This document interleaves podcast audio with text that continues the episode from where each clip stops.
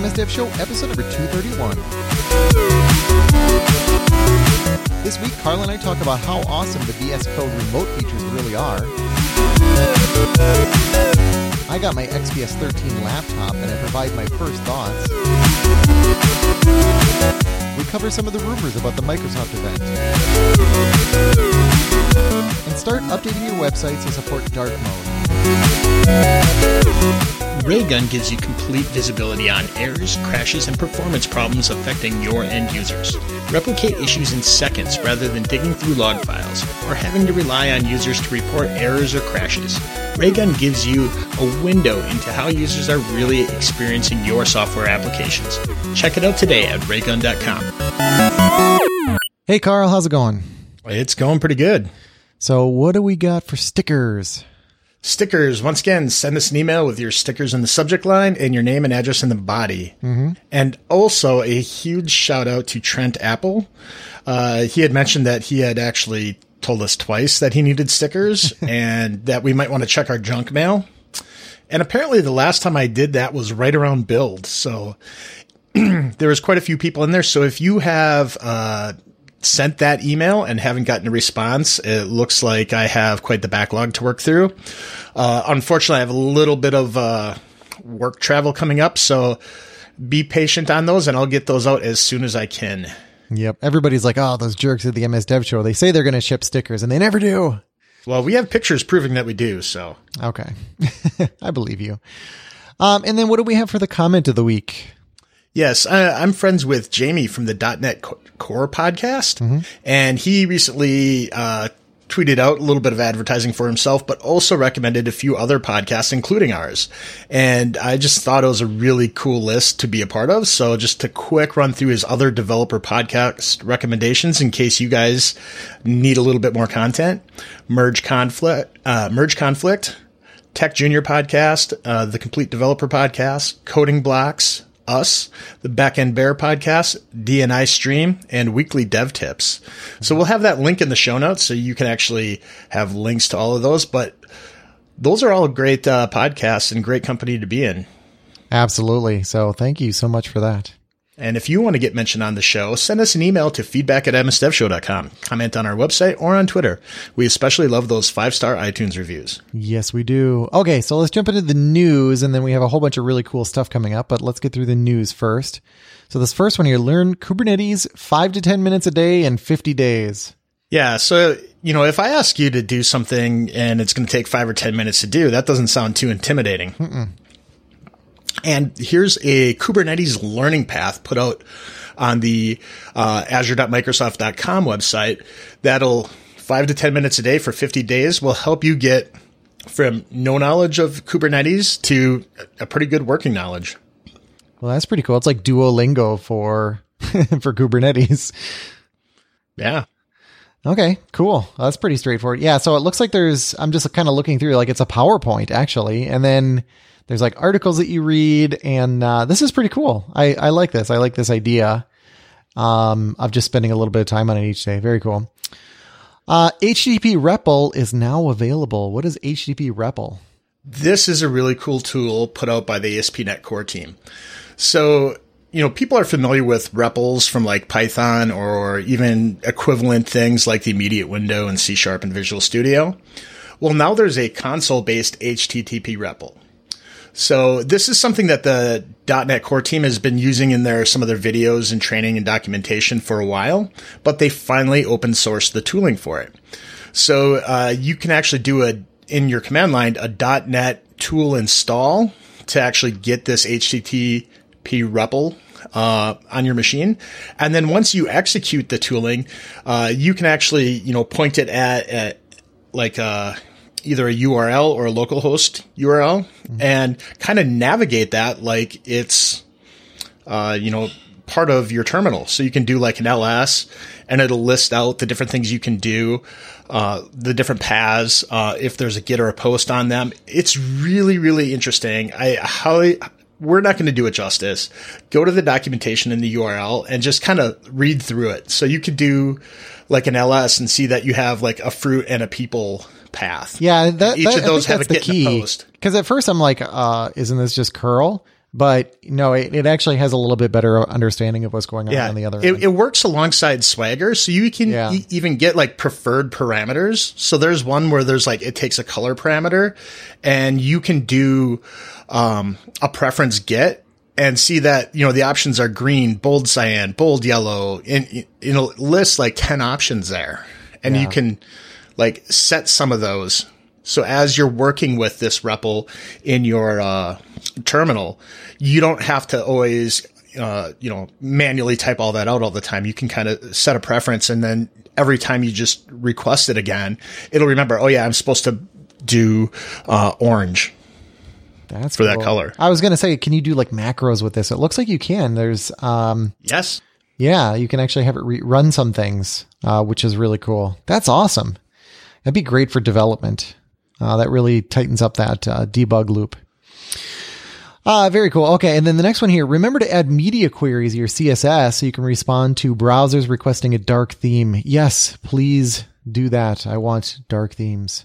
Yeah, so all iOS 13 devices are now going to uh, request uh, these media queries for uh, color scheme preferences. So you can put a media uh, query prefers dash color dash scheme, and um, on you could have a light scheme and a dark scheme, and you know allow whatever the user wants, and have your uh, UI show up how you want it presented in that light or dark theme. And uh, I, hopefully this isn't too much of a spoiler alert, but Jason and I are in early talks about updating our website, and this is one of the key things that I find very valuable to add. Yeah, I'm I'm playing around with Hugo for doing um, generation of static websites, and and it is kind of interesting. I I started thinking about that a little bit, how I'm just like insistent that everything is dark mode, and every website that I have is not in dark mode. Um, I do realize that there is a bit of irony there. So um, yeah, I definitely want to um, you know, add whatever it takes to, to start responding to that. And we did talk last show about Dark Reader, which is a curl add-in for making things dark, uh, which is kind of a good uh, short-term solution for a lot of sites because it's going to take forever for everybody to to start responding to that. And and many sites are just gonna they're just not going to do that. Yeah, and to be honest, I kind of didn't have a preference until recently. Now that I have a phone that has an OLED screen, Yeah, that's getting getting those absolute blacks where they just blend in off your phone, Mm-hmm. and knowing that there's less power being used uh, is something that I really want to expand my uh, my battery life as long as possible. Yeah, I am kind of interested in OLED monitors, or um, I have actually seen people using like the LG OLED TV that you know that I have, uh, using basically that as a as a monitor, which I think is an interesting idea. I hate that the, I mean, the smallest size you can get for that is 55. Um, Darn. Yeah, I don't know if, if any if any of our listeners are using a 55 inch OLED as their monitor. Uh, please write in. I'd like to hear like how that works. But I did look for like YouTube videos, and and, and one one guy was uh, reviewing it as a monitor, and he said it actually is really good for gaming because it has a high refresh rate, and um, you know, this the the the contrast that you get. So for darker games are, are amazing. And, but not even from gaming, like it's, it is nice to just have like, have it dark. And today, as we're recording this, um, at least by me, it's, it's overcast right now. So like my office is actually very dark. And it is really nice when like everything on your screen is dark and only the things, you know, like the text and things like that are, are lit up. So I am really fascinated about just kind of exploring that more and, and, and, um, just getting, getting to the point where everything is is dark and, and all nice. And I will say like every window that I can see, so I'll, I'll just I'll just name the ones that I have open. So I have like um I actually have the documentation for the uh the HTTP REPL that we talked about. I have that open. I don't know if that's dark or if it's my dark reader doing it, but that makes it dark on my screen. Um, and then I have my calendar open in Outlook Web. That's dark. Behind that, I have VS Code. That's dark. Be, and then I have uh, OneNote, which is dark. I have an Excel spreadsheet open. That's dark. Skype is dark. Teams is dark. Slack is dark. Uh, I think that's all I can see on my screen right now. I have calculator open for some reason. That is dark. Yeah. too. So the Microsoft documentation page, which uh, you were talking about with the REPL, that you can choose light or dark or high contrast modes. Okay, so I think web- I have chosen dark on that one and then turned it off in in dark reader. But anyway, my point is literally every I have two giant 4K monitors. Every single window on both of those screens, I also have remote desktop window open. They are all dark mode now, which is truly amazing. I mean, I think that like all developers have embraced dark mode to the point now where it's it's nearly ubiquitous for for pretty much everything. Although what one thing that I, I would have to say is a preference now that has shifted of mine. So in the past on dark mode, I, I know if you look around at all the people that have implemented it, most of the time the black isn't black. It's just Yeah. a really dark gray. Mm-hmm. But when you have these OLED screens, you want them to be all zeros. You want it completely black. Well, and I will say gray is actually a problem for OLED screens. Um, Yes. I don't know if you've ever seen some of the examples of that where you have gray and black and and like white and they actually refresh at different rates. So it ends up if you scroll and you like scroll up and down really fast, elements look like they're bouncing. It's really strange. It's really strange. Yeah, uh, I have seen that. And that's why it's really nice that, uh, at least on the Microsoft documentation, that high contrast mode, well, it might not be as pretty looking. It achieves that absolute black and the ultimate contrast that makes it easy to differentiate it, things. And it's going to keep that, uh, uh, refresh rate in sync where they're all going to go at the same time. Yeah. I do want to talk about OLEDs on laptops, but we'll talk about that here in, in just a in just a little bit. Um, so yeah, all developers get your get your pages updated. Um, because I will say on my phone, you know, especially if you're like reading in the dark, um, everything, you know, I have everything in dark mode, but some of the splash screens are really bright, which is a little annoying. Um, I did notice some of them. I think like Twitter has no, maybe it wasn't. Uh, some of them have updated now. Now that the OS supports dark mode, I've noticed that some people now have dark splash screens, which is great because I think the splash screen happens, you know, like they're they're choosing that that before um, their app, their code runs, right? So before iOS 13, they really had no choice but to just pick one splash screen. But I'm guessing that iOS 13 must give you an option for multiple splash screens because I've seen that problem getting better. So you don't get blinded whenever you open an app now. So I just love the the trend of everything though. It's uh, it's it's really great. Um, and then the last news story we have Microsoft Windows Virtual Desktop Service is now generally available. Woohoo! Yeah, I know quite a few people for a while have uh, been frustrated that you really can't uh, run your average desktop environment in Azure well. Uh, you know, there are VMs that, you know, people have put desktop applications on and they figure out kind of their own hacky way to do. Um, and what was it? I think it was like four or five years ago. There was an Azure service called uh, Remote App that would stream individual applications using uh, des- uh, virtual desktop tech or remote desktop technology. However, that was quickly canceled before it was really widely adopted. But now this service lets you stream entire desktops uh, from Azure. Yeah, it's interesting. I mean, I, I, uh, it, it'll be interesting to see if there's going to be like businesses that will just start out this way and just use, you know, basically thin clients. But, uh, I don't know. We'll have to wait and see what, uh, what happens in the space. I know a lot of people are asking for it. So I think there was a lot of uh, pent up demand. The thing that's interesting is it- it's even, uh, you know, the article that we have in the show notes talks about even complex scenarios like having Microsoft Teams hosted up there. And you think about that, that's something you're going to have hardware attached to your computer or part of your laptop where, you know, with the audio and the microphone and, s and stuff like that. And it says that it runs better up in the cloud than oftentimes it does on, on your PCs. So I, I think that's really interesting. If something like that truly does work that well, this could be a, a you know, a very easy way for uh, companies to, you know, make that consistent, uh, high available you know, experience for their workers. What a bizarre way to route audio. You're routing audio into like a virtual machine and then which just routes it like over to the cloud. And presumably they're going to be side by side. Um, I guess that's not a guarantee, but uh, that's that's just a really strange architecture. And then I don't know if Teams now does any of the like the the peer to peer optimization where, like, if I call you, we're both in the state of Wisconsin, so like, does it bypass the server, for example? Um, if you put that in the cloud, it's just kind of funny because you're going up to the cloud and then it's sort of going over to the you know to the cloud again and then back down. Um, so yeah, I'm curious how that works. And Teams is a weird example too because Teams runs in the web. I mean, you Yep. can literally just run it in a browser. Um, although the, obviously the resource consumption could be uh, a concern there. Um, Chrome plus Teams is not, you know, the best, um, the best use of your memory for sure. Um, okay. So let's get into uh, some of the general topics that we have. So the first one is around VS Code remote development. And I know that we have talked about this before. I think whenever it was basically first announced. Um, and I honestly don't know how good of a job we did explaining how this works because we hadn't used it at the time.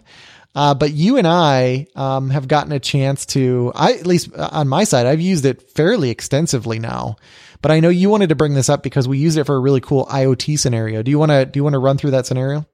Yeah, so you know, we had a scenario where we were helping a teammate of ours prep for an event, and they had this um, IoT device. I think it was like the NVIDIA Jetson. Yep.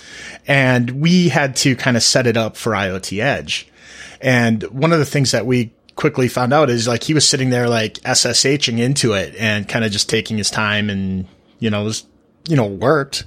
Uh, but then we quickly found that the Visual Studio code, code extension let us all simultaneously SSH in and it was really nice because the terminal part of, uh, of VS Code uh, was fully interactive. We could uh, push all the, uh, you know, the code updates that we needed to. We could interact, kick off uh, processes, um, you know, you know, you know, touch the file system, and uh, really have full access to the machine in a development scenario. And it was just amazing. We had four people all working on this one IoT device, and it was just kind of an amazing experience to collaborate like that. Yeah, I, I kind of want to I want to kind of explain this a different way because if if somebody hasn't used this and they're listening, it's probably sort of hard to wrap your head around. So I, I want to explain this in a little bit different way with a different scenario. So I'll give you a really good example. So I first I'll start with kind of my back end setup. Um, so what I did was um, I did this recently. I went up into Azure and I said, "Give me a Linux virtual machine." It doesn't matter if it's in Azure; it could be wherever. Right? You just have a, a vanilla Ubuntu Linux machine sitting there, um, and that had, um, or I should say, has SSH enabled. Nothing special about it. It's literally just an Ubuntu Linux machine with SSH enabled you can download, you know, if you have VS Code downloaded installed, you go into VS Code, you install the SSH remote extension. And with that extension, then you go to the VS Code command palette, which I think everybody's familiar with, and you tell it to connect to that machine. And it basically wants to know, um, you know, the address, and then it asks you for the password. Or in my case, I used, um, the uh, the RSA keys. You know, you just use like a public key, um, and then VS Code was now connected to that machine. But I I, I really want to like dive into like what it means to actually be connected to that machine. Um, in the file explorer, like where you'd normally see, you know, a list of your development files, you can you can choose what folder to open on the remote machine. So like I picked my home directory and I could now see all of the files on the Linux machine that were in my home directory. And you can flip between files, you can edit files, you can save them. You can even right click and hit download, which I know is kind of funny because it looks like it's local, um, but it's actually not local. Um, but to you, it really doesn't matter. But you can download So- those files that you want. Um, so VS Code is running locally, but Now, now one caveat with picking that folder though, and this is something that we learned in the event, don't pick like root yeah, yeah. because there, there is like some sort of limit on what it can keep in memory or Yeah, process uh, or keep track of at one single time because it's, it's not only listing them, making them available, but because it knows that it has to be aware of changes, Mm-hmm. it's listening on basically every single file in every single folder for changes. Yeah. So normally you're going to open up your, I would say at the most, you're going to open up like your source code folder. But I, ideally, it's just going to be the root of your project on that machine. Like just create a, uh, you know, create a folder on that machine or a directory, um, that has your source code in it. And, and, and actually the way that I did this was, um, like you mentioned, you can in VS Code, you can go to the terminal and the terminal, instead of being your local terminal, is actually a remote terminal on the remote machine. So what I did was I went in there and, you know, I was, ma- I was in my home directory. So I made a new, I made a new, actually what I did was uh, git clone. And then I put in, you know, the address of the repository I wanted and it actually cloned from GitHub into the remote virtual machine. And then those files were, then those files were showing up in that file explorer in VS Code. So the whole point is that you can literally be doing development on a remote machine and it's no different than doing it locally. Um, and then, and, and to ahead, top Carl. it all off, yep. like in your scenario here, you were I think you were coming in from a Mac and I was coming in from a Windows machine yeah. and we were both remoted into a Linux machine mm-hmm. having a full Linux development environment. Yeah. Which is truly amazing. So like I, for example, I created a, a, a node JS script, um, or file on the machine and then you guys started editing it and I was like in the terminal saying node, you know, myfile.js and I was like executing that file like over and over again uh, which is which is really amazing. Um, I don't think you know like the multi-developer scenario. I don't think that that's going to be like a normal thing unless you are just kind of hacking around and you, you know, let's say you're doing like a group project um, where you have some people that are all working on the same code. Um, it worked fine. I mean, you could do that. I, I don't know if you're going to do that like in the real world, like with a, a big application. Um, no, but it's important to bring up because yeah. you might not think it has that capability. Yeah. It's, so it's really it, magic. Yeah. I mean, it's magical just doing a one person experience. Yeah. I mean, but by the time you add the second person, I mean, right. Uh, you could be editing the same file and you see each other's, uh, you know, saves pop up. Yep. So, and then like you mentioned earlier, it can be an IoT device. Uh, so like the Jetson, it could be a Raspberry Pi, it can be a Linux VM that just wherever. Um, and it just sort of magically works. I mean, there's nothing that you have to do on the Linux machine other than have SSH enabled.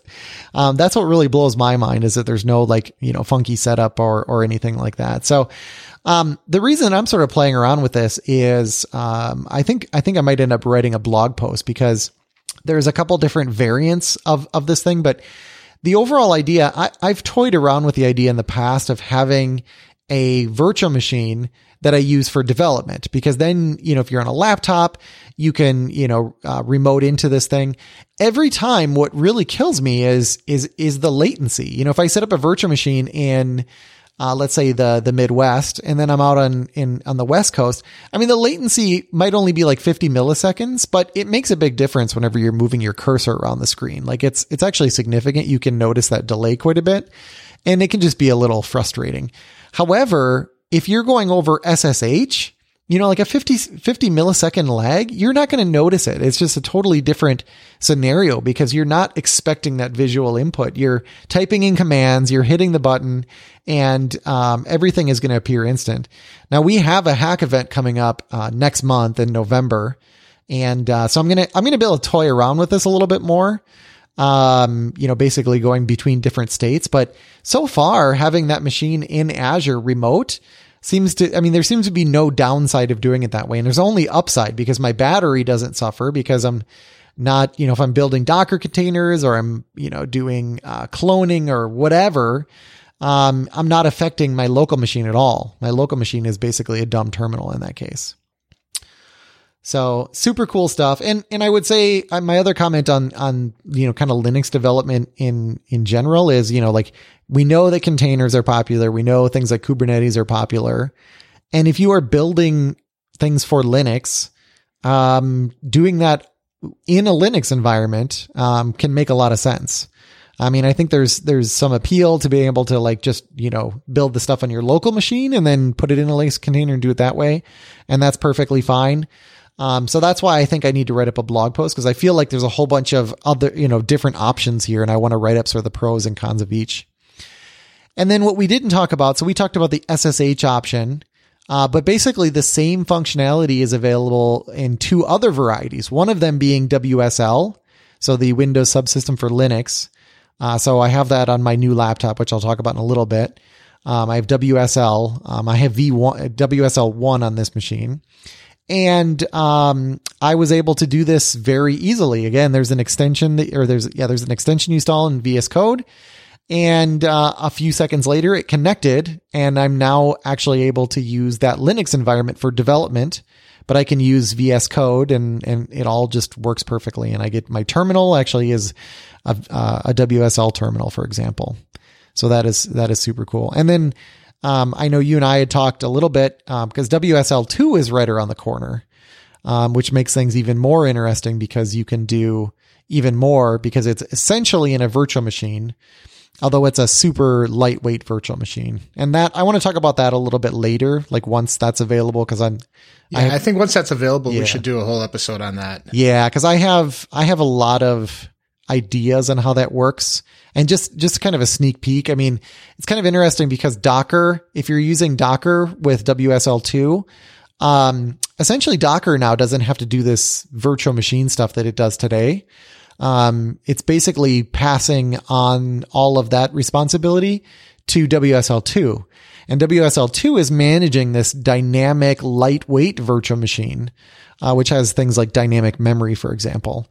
So uh, the net result there is that Docker starts in two seconds versus 20 seconds. I mean, it's literally that that big of a of a difference.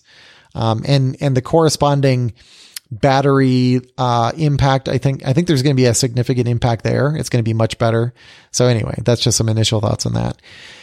And then the third variant of the remote development you can do in VS Code is in containers um, which is kind of interesting. And, and it actually made me start thinking, you know, again, I think we should probably do it in a different episode, but it really made me start thinking about like, hey, what's the difference between like WSL and containers? Like I could do my development in containers. I could do it in WSL, but containers are going to run on WSL.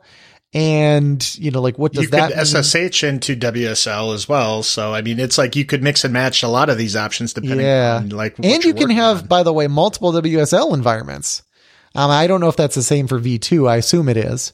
Uh, but that's kind of, you know, it's kind of interesting that that's possible as well. So you could actually have separate environments. Um, I don't know. And then containers themselves just get better with WSL2. So I feel like there's so many options here because you got like SSH, you have WSL1, and then you have WSL2, you have Docker, then you have Docker on WSL, you have Docker on a virtual machine, um yeah it, things are getting really complicated. So i feel like i feel like yeah we do need to do an episode and just break all of this uh break all of this down. But either, no matter what kind of development we're doing vs code makes all of that easy. Yep. Which is amazing. Yeah one other feature that i think a lot of people miss is the fact that you know because let's say you're developing a website on a remote uh, linux host you can actually there's an option you have to bring up the command palette again. There's an option to do a remote proxy so whenever you start up your web server on the remote Linux machine, uh, basically you can do port forwarding. So, um, and it all goes through that same connection. So you can say, Hey, uh, you know, that remote Linux machine is hosting on port 80. I want to expose that to my local machine as 5000. So you can just open up your web browser then and say localhost port 5000 and be browsing that remote website, which is really amazing. So again, I mean, you can do all of your Linux development, um, uh, remotely, um, but it works like just as nicely as it does uh, locally. Nice. Yeah, and and I think the reason that's kind of interesting is you know right now I have it in a in a virtual machine, uh, but right now I'm I'm building. We'll talk about this in a little bit. I'm building this beast of a desktop, um, and it's going to be super powerful. And I can actually I'll be able to run Linux in a VM, and it will be like an extremely fast instance of Linux. So it is really appealing to me to be able to be like, let's say we're in Seattle and I need to do something that's going to require a whole bunch of bandwidth and CPU and maybe disk access. I can sit there and do that on my laptop and my laptop will basically be idling.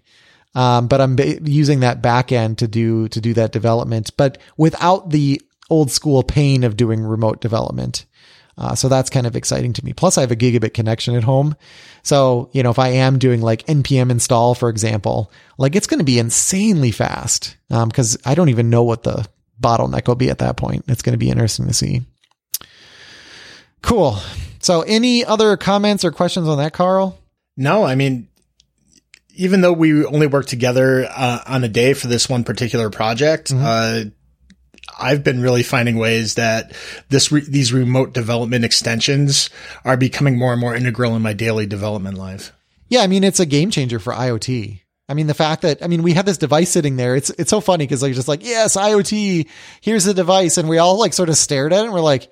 Like, what do we do with it? like, uh, because I think the know, first thing you did is you like went off and like got like a monitor and keyboard and yeah, like you know, you know, you don't always need that. Yeah. You know, as long as you have power and it auto connects to a network, mm-hmm. bam. Yeah, exactly.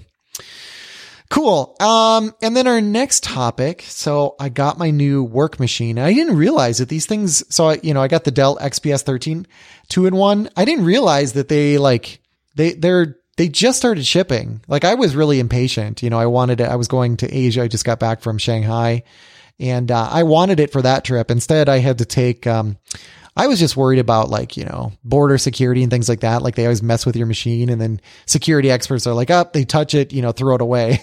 So I didn't want to take my like Gigantor Mac. Plus that Mac is kind of heavy and big. And, um, I mean, it's not that bad, but you know what I mean.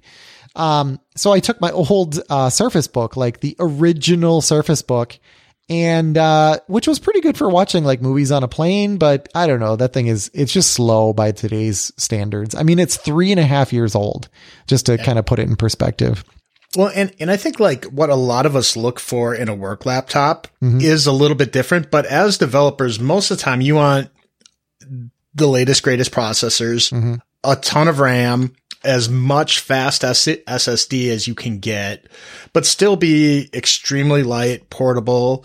And if you're one of the kinds of developers like us who do have a fair amount of travel, you know, having that multi form factor where you can get like a either a tent mode or a tablet mm-hmm. mode mm-hmm. is really important for for planes. Mm-hmm. Um, not just being small and light, but having a small and light charger for it those are priorities. Mm-hmm. And if work's paying for it, you, there is a certain amount of budget, but generally it's going to be a bigger budget than what you would probably spend on yourself. Yeah. Well, it's probably similar to what, like, kind of where my limit would be, kind of depending, um, depending on what I'm getting and, and how I'm using it. But uh, basically, our, you know, our guideline says about twenty five hundred dollars. Um, this one I think is more than that retail, but you know, like Microsoft gets like a, you know, like a volume discount and, you know, I don't know. There's a whole bunch of factors in there, but basically the one that I got with tax is like $2,800 or something. Actually, I think it's cheaper if you order it straight from, from Dell. Let's say $2,600.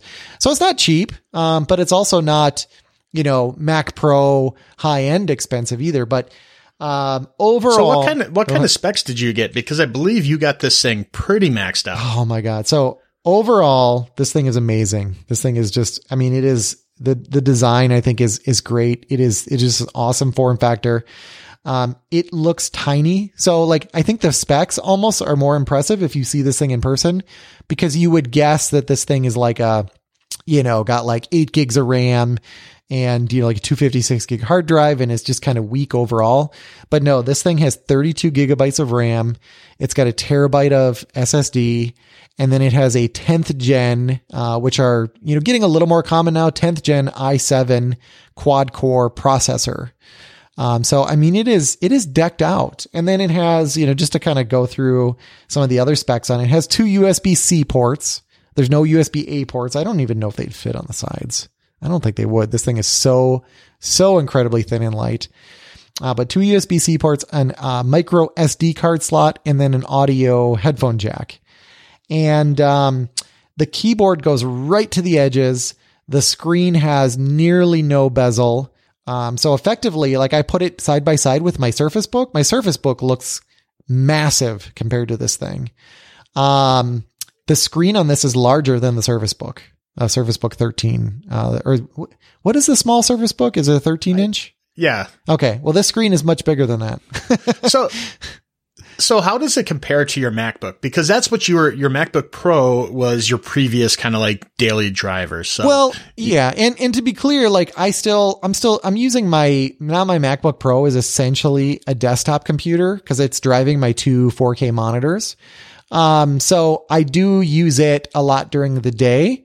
And then it's kind of interesting. Um, you know, I have that, I have that MacBook plugged into like this giant USB C hub, which hooks up ethernet. It hooks, it, I have it, I have it hooked up to everything. Um, and actually one of my biggest complaints about that is that any machine that you hook up to like 10 devices simultaneously and then you go and yank the USB cord out of, it turns out computers don't really like that. I mean, it deals with it okay. Um, but honestly, like it, it deals with it bad enough that I never really wanted to undock that machine unless I was going to use it for a couple hours. So what I'm doing with this new machine is I have it sitting on my desk and I'm basically using it for development. And I, the only cord I've been, I've been pretty strict about this. I have one cord going into it and it's the charger. So I know that I can yank the charger out at any point and it's not going to affect anything, right? Like if I'm in the middle of something like super important or like a Skype call or whatever, I can literally just yank the cord and the machine's not going to freak out. So I like that because this thing is so portable. If I want to just go like do some quick work on, on the, let's say I wanted to do five minutes of work. I just wanted to respond to one email. It is nothing for me to pick up this, this new laptop, unplug it, go sit down, write that email, and then just like sit it back down in my office. And, and I really like that. I really like that I can do that with this machine. And it's only, it's a three pound machine. So it's pretty incredible. So to get to your question about comparing it to the MacBook Pro, uh, here's what's kind of interesting. So the MacBook Pro, it's a 2017 MacBook Pro. So the thing is only two years old. Let's say three years old because of the way years work, I think. Um, it might be three years. I think it's less than that though, but we'll say three years. Um, so the MacBook Pro was like fully decked out whenever I got it. Well, not maybe not fully because I don't think I had the max hard drive, but uh, they both have a one terabyte SSD. So that's the same. They are both quad core, although the generation, the Intel generation is different. Uh, the, the, uh, XPS 13, which this, which is the smaller machine has 32 gigs of RAM, whereas the Mac Pro at the time could only have 16. So I have double the memory. And, uh, so that's kind of the, the specs, you know, as written. Uh, before the show to see what the actual relative performance was, like in a real world scenario, I took a, uh, uh, an episode of the MS Dev show. It was actually the last one that we did video on. Um, and it was about a 400 uh, meg file, video file. And I ran that through Handbrake on both machines using an identical profile. So even though the operating systems are different and blah, blah, blah, it just sort of takes everything out of the equation. It just says, how fast can you re-encode, um, you know, a 1080p video? On the, uh, on the MacBook Pro, it was able to do that task at 66 frames per second. So that's how many frames it was able to process per second in the re-encode. The X, and I ran it for, uh, you know, basically for the entire video file. The XPS 13 was able to process it at 108 frames per second. Now keep That's in mind, quite a bit faster. yeah. So this is a very CPU bound task. They both have four cores.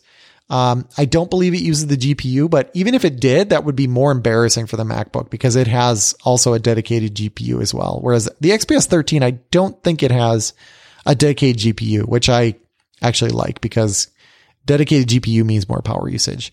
So in the end, that means that the in the video encoding task, the XPS 13 beat the Mac Pro um, by 63%.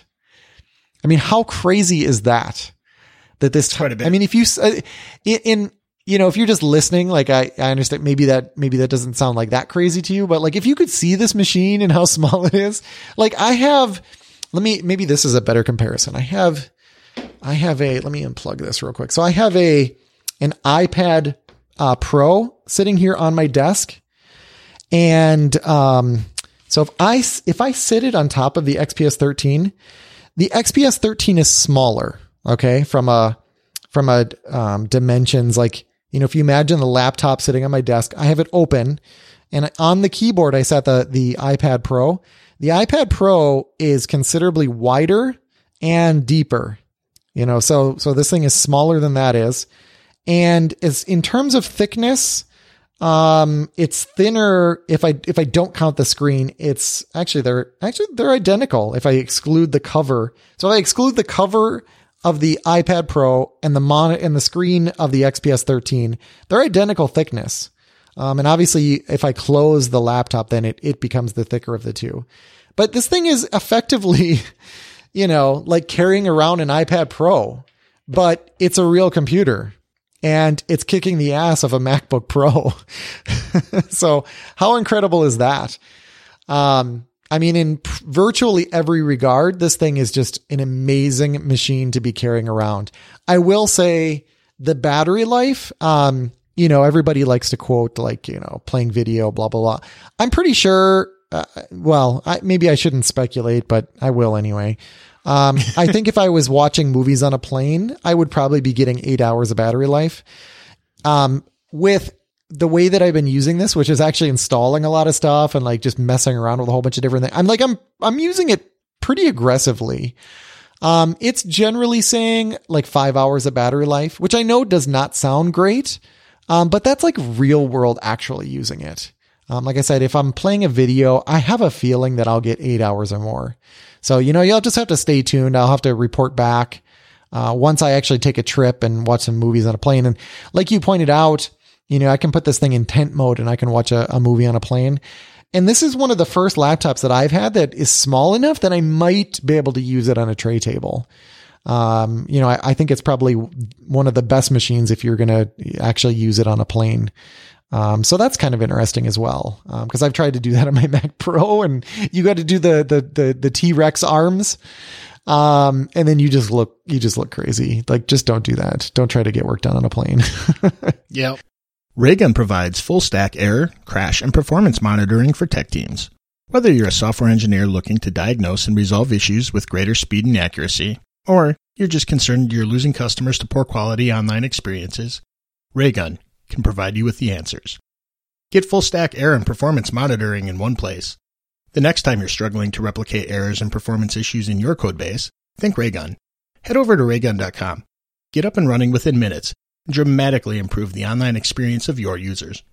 What other laptops kind of like hit like that runners up position as you were either looking for this or kind of comparing, Yeah. you know, last minute right before you purchased? Yeah, so the big one obviously was like the Surface Laptop 2. And then I know that the right around the corner is the Surface event. And I think we're, you know, we might end, well, I think we'll probably end up publishing this episode after that event, you know, so th- those things will be public. Um, so I guess I don't really have to worry about what I say, although I don't have any insider knowledge. All I've been looking at is like public rumors, but it looks like there's going to be, uh, you know, a Surface uh, Laptop 3. I think that would be a good one. It sounds like there's a potential that it has an AMD processor. Um, so, you know, I'd be interested in what the benchmarks are on that. So I did have to compare like a real computer to like a fictional, you know, future potential laptop. I don't think there will be a significant difference between those machines, but I could be proven wrong tomorrow. The other thing I considered was uh, there there's there are all of these Qualcomm processors now where you can get a machine that gets like 20 hours of battery life and it's just ridiculous and they're doing that ARM emulation. Um I I'm I think for normal users, those would be, those could potentially be an amazing option. And I sort of considered that because portability was like one of my highest requirements now. And cause I just want to, you know, like if like my kids, like I take them to like a trampoline park, for example, and they sit there and jump for two hours. I don't want to stare at my phone. Like I'm going to get some work done. Like that's what's really cool about work life balance. I can get some stuff done then and then I can, you know, take time out of a different day or whatever. Like that's, that was the appeal. So that's why I was looking at, at those types of machines. But I do just worry about those times when you just don't have enough power and I'm going to be stuck with this machine for three years. And I, I did not want an underpowered machine. I wanted one where at the end I was going to be like, yeah, this thing is just, you know, I wish I had a little bit faster machine. Um, so that's kind of the, the case there. Yeah, I think there's a lot that goes into these kinds of decisions. And for me, I kind of separate them. You know, is this something for work? Like you said, that Yep. you're going to have for a long time. And part of that is let's get some of those maxed out as much. So in three years, I'm not just dreading every day working on it. Yep. And then also is a, is it a primary or a secondary machine? Right. Uh, because I do have my primary work machine, but then I also like having my own personal machine. And a lot of times I'm going to take a lot more concessions on that. One, because I'm not on it for eight hours at a stretch or six hours at a stretch, whatever it is. It's likely only be for an hour or two. So I have a different set of requirements for that. Uh, right now I kind of have gone to an extreme personally, um, with the Surface Go. But at the same time, uh, the, uh, the third option there is also price. So you have, is this something for work? Am I going to be on it a long time? Is it a primary, secondary, and who's paying for it?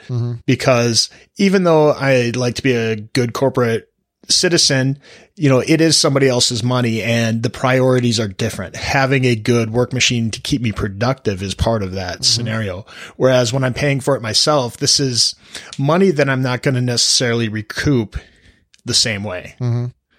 Yeah, I feel like this this this laptop for me is like the best set of compromises, and there are very few compromises. Uh, one thing that we didn't mention, you, you mentioned um, having a small power adapter. This is the smallest power adapter that I've ever seen for a laptop. Uh, it's a 45 watt power adapter. I'm not sure what to compare it to other than the new iPhone 11 has like a little bit bigger power adapter and like it's close to the size of that. like it's literally the size of what you'd expect for a, a large phone charger. Um, that's how big it is. Plus I have this, um, um, you know, I've talked about this before. I have this uh, 60 watt power adapter that's like the size of two of the smaller iPhone chargers, um, which is the which is a GAN charger. Um, I don't even know if I have to use that with this machine. Um, that might have been, in hindsight, might have been a waste of money. Now that I have, you know, the charger with this one, so I'm not sure what to think. I mean, and and the charger that came with it is actually pretty fantastic. Um, cause it has the, the, the high voltage cord and then it has the USB C at the other end. And, uh, it has a light on the, um, the, you know, on the USB C, which is kind of nice cause it, it, it tells me two things. One is it tells me, you know, that I actually have power coming in and it, it's lit up whether, regardless of whether or not it's plugged into the laptop or not. And like last night, I had to find the USB port on this thing basically in the dark and it provides enough light in the dark that you, that I was able to use it as a light to see where the port was. So, uh, you know, whoever like, you know, the, the team that developed this laptop, like I feel like they, they really like cared about this and they, they really thought through a lot of the design aspects of it. I, I feel like they did just a really, really fantastic job. So I'm I'm very happy with this. I don't feel bad. Um, I I don't I don't know what could be announced tomorrow from the Surface line that would make me jealous. Um, unless it unless they showed benchmarks where it was like the same amount of performance as the machine I got, but also gets 20 hours of battery life. I mean that would be that would be amazing. I'm not expecting that though, but we'll have to wait and see. And then the other, the other machine, and I didn't compare it to this ahead of time. Uh, but if you are in the market for a machine like this, um, like there's more choices coming out. Um, so HP, Daniel Rubino uh, uh, tweeted about this. He said HP basically fixed everything on the new Spectre X360 13. Um, this generational laptop is just fantastic. Um, so it has a pre- precision precision trackpad, just like my XPS 13 has, which is critical for having a good uh, touchpad. Uh, 4K OLED. Uh, so that is a big advantage. The screen on mine is not an OLED. Um, so I think that's kind of that's kind of interesting. Um, I will say that the the the contrast on the on the screen in mine um, is nearly perfect. So I don't know if there's a huge advantage to OLED. I don't know if there's a power savings on this Spectre. You know, we'll have to kind of wait and see. Um, so I, I, I am jealous of the OLED on that screen. Uh, 60% thinner bezels. So it's kind of the same as the XPS 13. Actually, I think the XPS 13 still has thinner bezels, but, um, but they're getting better. Uh, the HP has 4G LTE which my XPS does not, um, which is kind of interesting. Although, in all in all honesty, like I'm kind of glad that I don't have it because then I would be I would be tempted to pay that money every month to actually get it connected. Um, and I don't know how much I would actually use it, so I'm kind of glad it doesn't have that. So it's not a it's not it's not tempting. Uh, and then a USB A port on the HP, uh, which I don't have.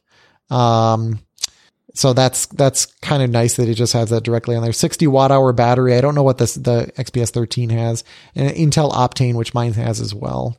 Um, and it's it's interesting too because he replies to his own tweet and he mentioned in here, um, comparing it to um, I think it's the one from last year. They it is they are these laptops are so much smaller because of the lack of the bezel on the screen. It's really incredible how you can get a smaller machine with, you know, basically no compromise just because the technology has gotten that much better. So that's another one to look at. I think it's roughly equivalent to the XPS 13. So, you know, if you're, if there's a particular brand that you like, you know, maybe you take a look at that. Um, but, uh, but anyway, you know, that's, that's what you, uh, that's what you have. But I, I have zero regrets on this machine. I am so happy that I picked this machine. Um, and that doesn't happen a lot. I usually I have some regrets, but I, I am, this, this would be my choice again and again right now. Um, and then I know you asked earlier too about comparing this to the Mac. You know, we I talked about the hardware, but the other thing to compare is the software. You know, so like Mac OS versus Windows. Um, Windows for a while on like the Surface Book, you know, wasn't great. The the reliability, the just the the general issues it would have. Whereas on the Mac side, that was pretty stable. I've actually seen Mac OS. Um, there's actually been some bumps in the road as far as stability. Um, and, and even like this laptop, I, the, the MacBook, I can't put it into standby. If it's, if I put it in a standby while it's docked, um, it loses its mind and will not come back on. And, um, I'm also, the battery is swelling on it. Um, and one of the USB ports is going bad. so like, you know, it's not all roses on the Mac side of things, right? Um, I've had plenty of issues on this XPS 13. I have yet to have a single lockup, freeze, blue screen, or other issue. I mean, z- so far zero, zero, zero issues. Um, it's not really a fair comparison as I'm comparing three years of data versus, you know, like a couple three, weeks. Well, not even a couple weeks. I've had this this machine here for what three days. so three days worth of data. I know it's not fair, but I have been using this thing a ton. So, um, you know, I don't know. I think I think as far as stability, I feel like it's a wash at this point, um, given the data that I have. If I had to pick a machine to trust, I don't. I mean, I I would put them as roughly equal at this point. Um, I do miss uh, the thing that that I don't get by being on Windows is I don't get Final Cut Pro which is really unfortunate because Final Cut Pro is so good. Um, and then I don't get the inertial scrolling that um, that I have on the Mac, which I think is I think they've just done a better job at, you know, as far as scrolling web pages.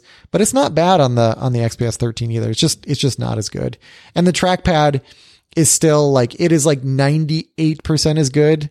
Um, I don't know how Apple does this magic, and I still don't understand why somebody else can't just copy it. Just what, like, does nobody else have the engineering prowess to make a trackpad that Apple made a decade ago? I mean, is this, is there alien technology in there? What is it? Like, seriously, I, I, I don't understand why Apple can do this and nobody else can. Why? um, but anyway, like I said, we're, we're like 98% of the way there, but like, where is the other 2%? Where is it? Um, so that's my rant. Um, but, um, I do like having uh, paint.net again on this machine. That's kind of nice. Um, also like having WSL and, and it is kind of goofy how Docker w- works on the, um, on the Mac right now. Uh, with their with their HyperKit, I guess it works. It works pretty good though. I guess I shouldn't complain about that. But now with uh, when WSL two comes out, and even WSL one, like I I'm really a big fan of even WSL one. Uh, using um, using that has has actually been very good. Like I feel like that's matured quite a bit. Um, and I think that's going to stay as part of Windows as well. So I think you can continue to use WSL one. Um, I don't know what the long term, you know, support of that thing is going to be, but yeah. So the one thing that I want you to try out, and yeah. I know you haven't had a chance yet, mm-hmm. is uh, for those of people, uh, just giving a quick recap. A few months ago, we upgraded some of our podcast hardware mm-hmm. and we have this recorder slash audio interface called the Mix Pre 6. Yep. And, um, you've always been using uh, a MacBook or you have anyways. Uh, but we found out that with my Surface, for some reason, it pitches me way, like way low. Yeah. Like I, like I, I sound like, you know, you know, one of those sexy, sexy seventies, you know, you know, singers. Yeah. Um, like that low. And it, don't know why, assuming it was something with Windows, uh, when we hook it up to a Mac laptop, I have no issues. So I'm kind of curious if you could do some testing with that Mix Pre, Pre 6 to see if there's something incompatibility with Windows or something like that where you're getting similar results as that. Yeah, that's a really good point because I I do yeah I will have to test that because the nice thing about the Mix Pre Six is that it is um, USB C and it's powered off a of USB C, right? So like you literally I can plug that mixer into the laptop and it's a complete portable recording studio. So I will I will test that. Um, I don't know what the issue, the, the issue you're having always seems to me like there's like a bit, almost like a bit rate issue, you know, cause that would change like the, the tone of your voice. Yeah. But because, um, you having, uh, this hardware that's so drastically different from mine, you know, that is, you know, you know, is it a hardware versus software issue? Right. Exactly. And I will say, you know, whether it's a hardware or software issue for audio stuff, I have had much better luck with the Mac. I will admit yes. that. Um, it's just been more reliable and just like it just works, which is yeah. it, it's kind of frustrating because Mac OS gives you like less options for like your audio stuff. They just like they give you almost nothing, but yeah. fortunately, it just it just works most of the time. yeah, especially because you know we are going to be doing some traveling together in November, and we're hoping mm-hmm. to do some in-person recording. It would be much nicer to not have to bring two laptops and yeah. and double up on that hardware when we're traveling. Well, so, the thing but, is, we don't even need the laptops for that, so it doesn't really matter. Well. Well, I, I get it, but it would be it would it would just be nice to know yep. that you know like if it worked well with any kind of hardware that we had, mm-hmm. um, that that's just one less thing to have to worry about. Yep. So we'll have to uh, we'll have to give that a try. I suspect it'll work fine with this laptop. I've just like everything has been working great on this laptop, so I, I'm I'm very optimistic about everything right now, just because it has it has just handled so well everything that I have thrown at it. And I will say it's nice too going into Task Manager and seeing like even if I'm like running everything simultaneously, I still have like 16 gigs of memory free. that is, that is so nice having that ad- additional headroom there. So anyway, any other questions on this laptop? I mean, I just, it's, it's just awesome, man. I just love it. I love it. No, I, I can't think of anything else off the top of my head, but it it definitely sounds like it's something like if you needed a new, uh, you know, daily driver laptop and you had a healthy budget, that this would be something that could solve a lot of different people's problems. Yeah. Oh, a couple small things I didn't mention, and I know this is taking a while, but um, one of them is that uh, it has the 802.11ax.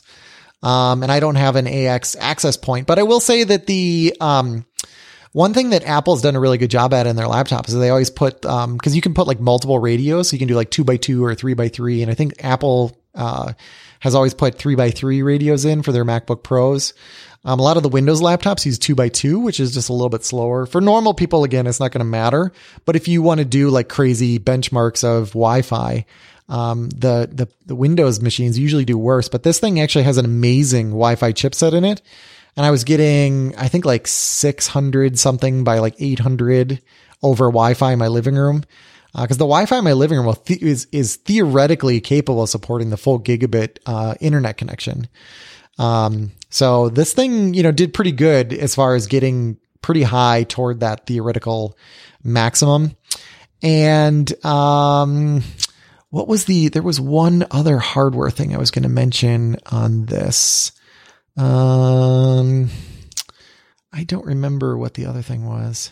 So yeah, I mean, there's just things that you just don't think of initially where, you know, they, they're, they're great on this machine.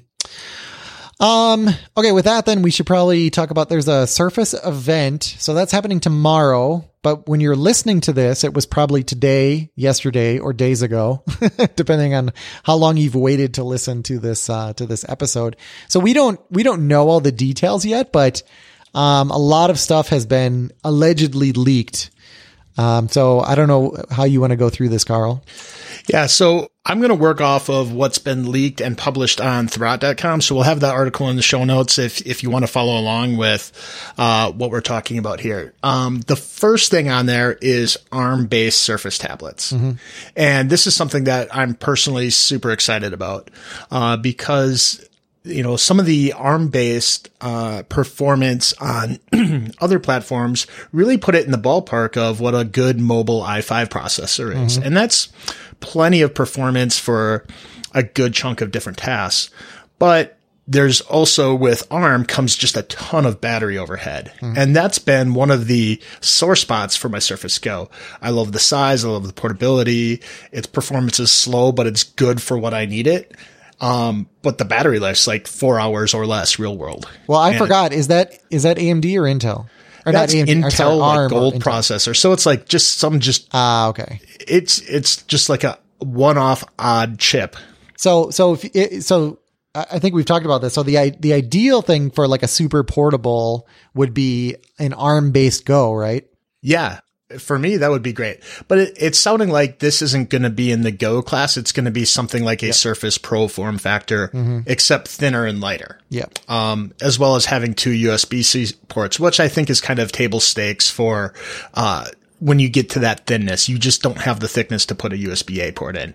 And to be honest, like as I'm getting more and more different devices in my life now, I just want the transition to go as quickly as possible to USB C. Mm-hmm.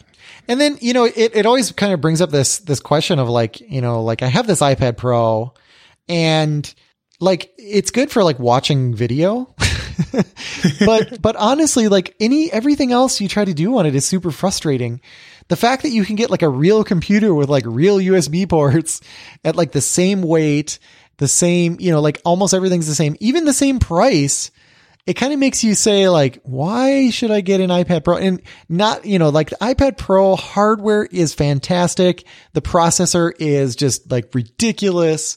Like I get all of that, but to actually use the thing, um, I think anybody thinking about getting an iPad really needs to think about what they want to do on it. If you want to sit there and watch Netflix on it, that's that's go go get that. Go get an iPad Pro and or just a regular iPad or whatever and just knock yourself out. But if you want to do anything that's real, I think these these Windows machines are just way more interesting. Mm-hmm. Yeah, there's also anticipated the Surface Pro 7. Mm-hmm. Uh, that that line has been pretty solid for a few models now. Mm-hmm. So I think the only ma- major uh, addition is a USB C port in addition to A. Mm-hmm. Uh, and like I said, you know that's been a pretty good salute, you know, product for a while. So yeah. I think that that doesn't need as many updates. Yep. Um, the Surface Laptop 3 has a few changes. Um, it's, it sounds like it's going to come without Alcantara or Alcantara optional, and that's the little fuzzy coating yep. that's uh, on the keyboard. Uh, some people liked it. A lot of people didn't. Uh, there's sounds like there's going to be a 13 and a 15 inch size. So if you need something a little bigger, um, and uh, I know what, I think one of the things you breezed over, but you actually bumped up the scaling on your 4K yeah. uh, resolution there. So having a little bit uh, bigger screen will also help with that as well. Yeah, I have um, I have mine at 250%, which I know is an oddball number and is probably like, you know, there's probably a lot of people that are crying right now over having it at, at that.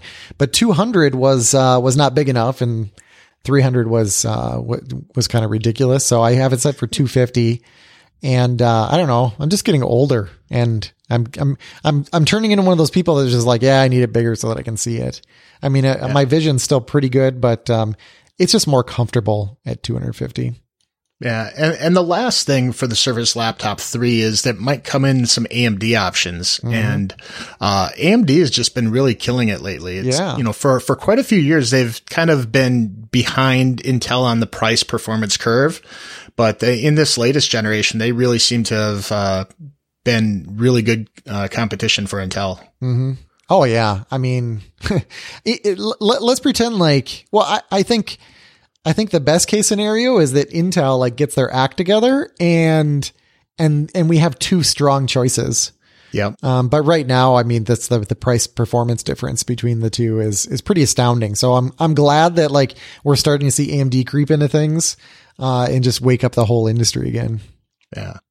Uh, so it sounds like there's going to be a Surface Pen with wireless charging, and I highly welcome that because I think um, I have several uh, Surface Pens that need quadruple A batteries. I bought a pack of them like years ago when I had to replace them once, and I found them and they're like all dead.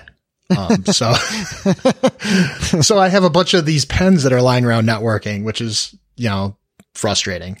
So being able to get wireless charging is, would be nice, but even bigger is like if, and who knows if this is an option or not, but like if you can wirelessly charge it from the device you're using it, like if there's a spot on it or a little storage mechanism for it, that would be amazing. Mm-hmm. Um, there's actually a bunch more quote rumors of things that are going to happen, but not on this confirmed, you know, air quotes, uh, leak list, um, that I just wanted to mention too. So the first one is, uh, some sort of AirPod competitor. So Surface, uh, you know, AirPod, know, you know, earpod, whatever. Yeah, I wouldn't um, believe that if there weren't already Surface headphones. I mean that that yeah. actually gives that some credibility. And and I'm really excited because while I do love uh, my Apple AirPods, uh, they're two and a half to three years old, and I've been having a ton of battery issues with them lately. Mm-hmm. Uh, and and the most annoying thing isn't just the battery issues; is they're each different issues. So my left one drains really quickly, and my right one has these weird connectivity issues. So one will have a lot of battery but flakes out, and the other one just dies real quickly.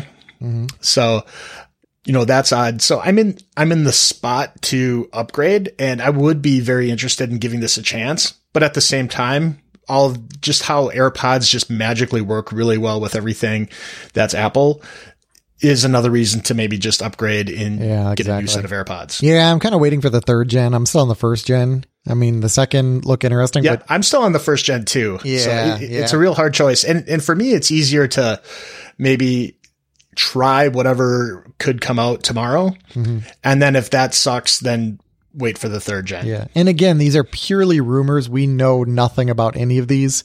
They don't uh they don't tell us any of this stuff. So no. so we're literally just regurgitating some rumors. So don't um yeah. yeah. Don't think we have the, any The next one knowledge. which is is a huge rumor and uh and and even the rumor mill says if it does come out, it's just going to be showing us, not actually even releasing the hardware, which is some sort of dual screen device or mm-hmm. the, you know, legendary Centaurus device. Mm-hmm. Um, like I said, you know, if this is just showing us what's going to come out nine to 12 months from now, yeah, interesting in concept, but it's not going to get truly exciting until we're in a spot where we could actually order one of these. So, um, you know, I don't think that's going to be huge, even if it does get shown. I mean, it's going to definitely strike up some excitement, but that's about it. Have you seen the Asus ZenBook Pro Duo? N- not the Duo. Okay. So this thing, um, I will, I will paste it into the, um, the show notes right under the dual screen stuff. Uh, but this thing, you know, I was like, what could something like this look like? I actually bumped into this because I was I was looking at um, Asus motherboards right on their front. They they show this thing. I, I pasted the link in if you want to open it up. It's really wild though. Um, we might have talked about something similar to this before, but basically there's ha- you know where the keyboard would be. Um, they've shifted the keyboard to the outer edge, and they've half of the base of the laptop is also screen.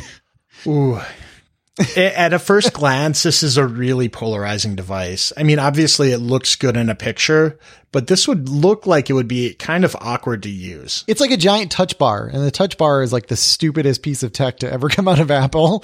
So I don't know, making it bigger and yeah, I I, yeah, I don't know. That's the problem. They didn't make it big enough. yeah, the touch bar is just too small.